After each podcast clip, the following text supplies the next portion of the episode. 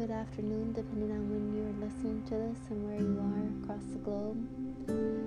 So I just felt the need and the urge to speak out about some things that have kind of been just running through my mind.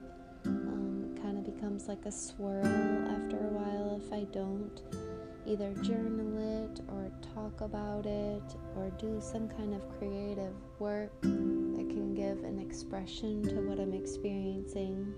But I want to talk about grief and loss, actually. A few years back, 2 years ago exactly, around this time, I lost two friends. One was more expected, as my friend was really battling with cancer, and it was in the final stage, and she had been experiencing that for quite some time, but she was a younger friend too, just turned 40. Then I had lost another friend that was more unexpected.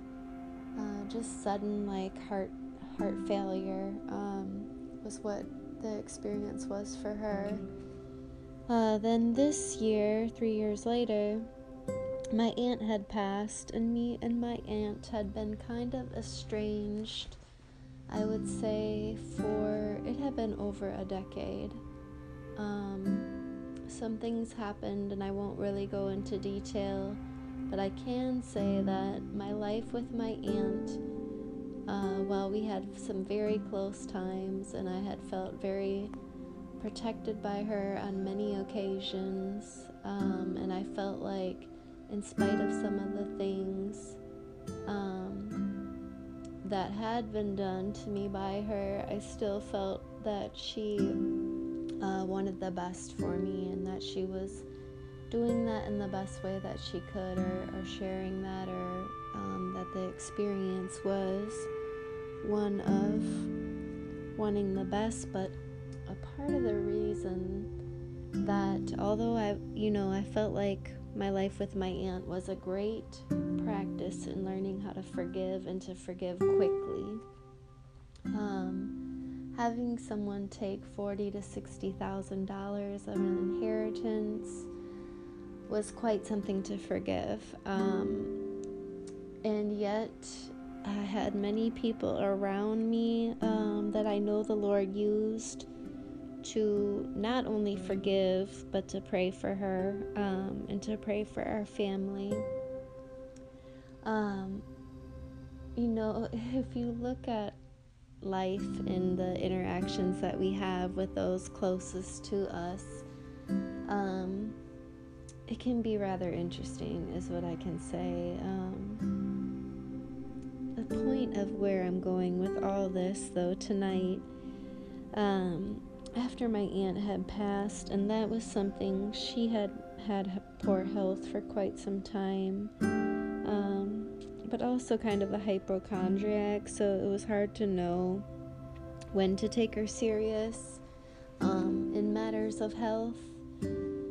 Those that had been closer to her and seeing her, though, my cousin had said she had had poor health for about 7 years or 8 years, I can't recall, but it was similar to my grandmother. And so sometimes one of the hardest things, too, in a family is watching some of these generational cycles continue, to watch people kind of let their health deteriorate and not really take any type of measure to restore it is tough. After the loss of my aunt, I lost a dear sister in Christ who was like a daughter to me, honestly, 12 years younger than me, just a heart of gold, had been experiencing a lot of similar things that I had experienced over 10 years ago now. But watching her go through it was really bringing a lot of that stuff to the surface for me, and it was also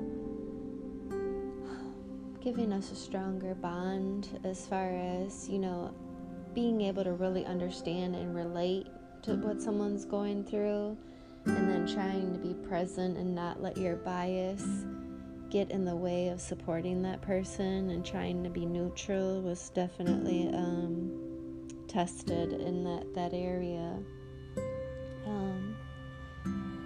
We had a lot of similarities, and when I say a lot, I mean a lot, and a lot of very tough stuff.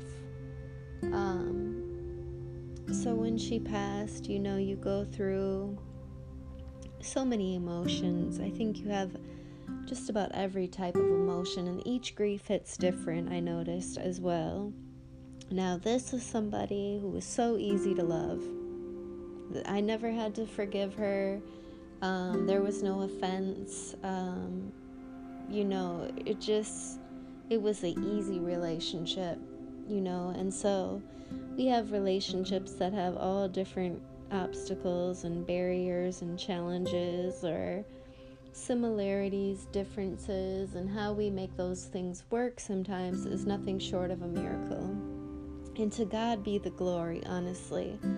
I know I'm not the only one who can meet someone and instantly click, and it's like you've known them your whole life, and it's just wonderful. And then there's people that really rub you the wrong way, and oftentimes what I realize is the people that rub us the wrong way, either they are reminding us of something within us that's yet to be acknowledged, or an area where we need to grow, or it's reminding us of someone in our family maybe that we haven't been able to really work through those areas or overcome in love the way that the Lord has called us to do.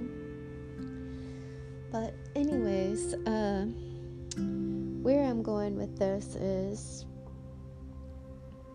grief is so varied for each and every person.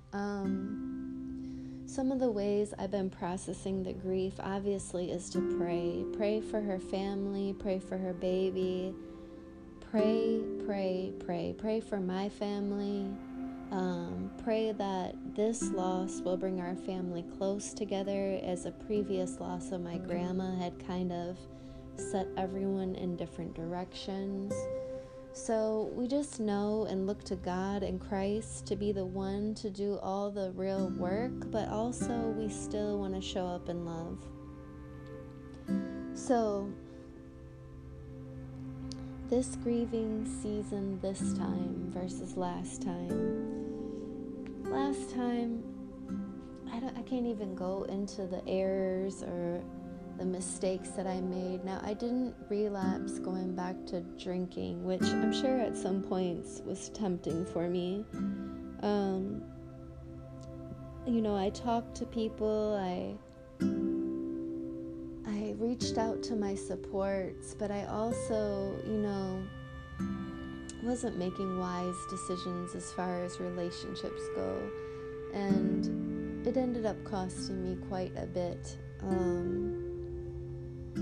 So this time around, I'm kind of, I don't want to say more isolating, but at the same time I am. I don't feel so comfortable being vulnerable with people. And maybe, I can feel vulnerable with people that I've known for some time, but I think last time I was more vulnerable with someone new, and someone who my discernment was kind of saying really wasn't a good choice. So when you are going through grief and when you're kind of raw and things are surfacing for you, whether it be unfinished family business or just unmet expectations, regrets, all the things that tend to come when we lose someone, I just want to encourage you, draw near to God. He knows. I have been conversing more with God, like as I drive, and just really not wanting to take for granted that He is always with us and He's always listening. He knows grief and loss to the greatest extent, extents we can't even begin to wrap our mind around, because He's known the grief and loss of every person that's ever lived for all time. He knows that sin is so much a part of that, and selfishness and us choosing our own ways. So I also want to just encourage you, find what is healing to you in your grieving journey. Like, I've been doing this macro weaving, which is just like tying knots and using different threads and fabrics, and it's therapeutic to me. There are no rules with it, there are no guidelines. It's just, it really is what I read, and I wish I could give the author credit for what it was, but it was something I read last week, that art is constructive action. And so it helps me not to be in a ruminating place in my mind of, even though I think I've reminisced on every situation that I can remember, that's kind of my initial process, is to think of all the things, the good, the bad, the highs, the lows, the things that, you know, I wish I could have done differently. But what I'm always grateful about, and this is another thing I want to encourage you. The last conversation my aunt and I had, I told her I loved her. I talked about Jesus with her. She wasn't ready to hear about it at that moment. And, you know, so I don't want to pressure anyone, because the Lord is not a pressuring God with us. You know, He's an ever pursuing God and ever loving, and He will move heaven and earth to show you His love, but He isn't going to force His way in, and that's what makes Him so wonderful too. And then with Kayla, you know, I always told her I love her, and looking forward to seeing her and being with her, and just speaking words of life and healing, and knowing that God was mending and making all things right, you know. And I told her family, like, she has graduated to the top of the class now, you know, and I can just see her face smiling at us at the gate when we arrive there, and really there is no better person than her that I can think of. Again, easy to love. And isn't that how we all want to be, truly? We all really do want to be easy to love, but let me be the first to say it is so not easy for me, especially when it comes in terms of relationships, because of having such a toxic relationship. I should say relationships, to be honest. Just having been around a lot of people who weren't raised up in healthy relationships, who didn't have that example. And when I did have that example in my foster home for 1 year, it was so foreign to me still. It just seemed kind of surreal, but I do know it's possible, and I do know people are making it happen, and it's not perfect, but what it is persisting in love, being committed to persisting in love, and knowing it's not all about having your way. It's just not. And forgiving quickly, as our pastor said today. So if you're grieving the loss of someone, I just want to pray for you right now.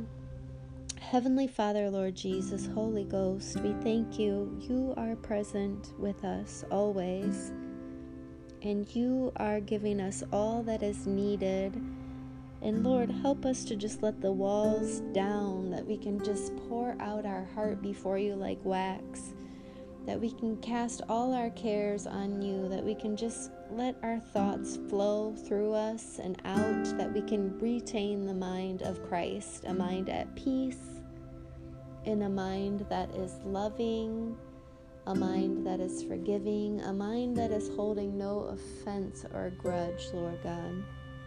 We thank you that your Holy Spirit comforts us and counsels us, Lord God, and help us to make things right in our family. If things aren't right, let us talk about those things honestly. Let's say what has hurt us, and ultimately knowing, though, we hurt others too.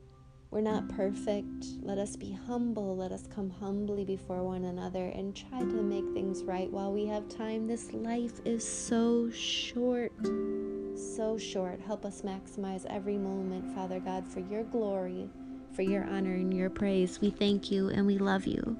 In Jesus' name, amen. Thank you so much for listening. And if you have any comments or suggestions, or you'd like to share something, please do. please reach out, and I would love to pray for you and reach back and connect with you and just see what it is that the Lord would have us to do in this hour as far as encountering one another by whatever means necessary. The one good thing about COVID right now is that we're able to connect and create that community in ways that maybe would not be the first thought, but now we can do that. And so to God be the glory. He won't be boxed in. He won't be limited. And so let us not be held back. Let us not put any limits on us. Let's take those steps to connect with one another, to build community for the kingdom.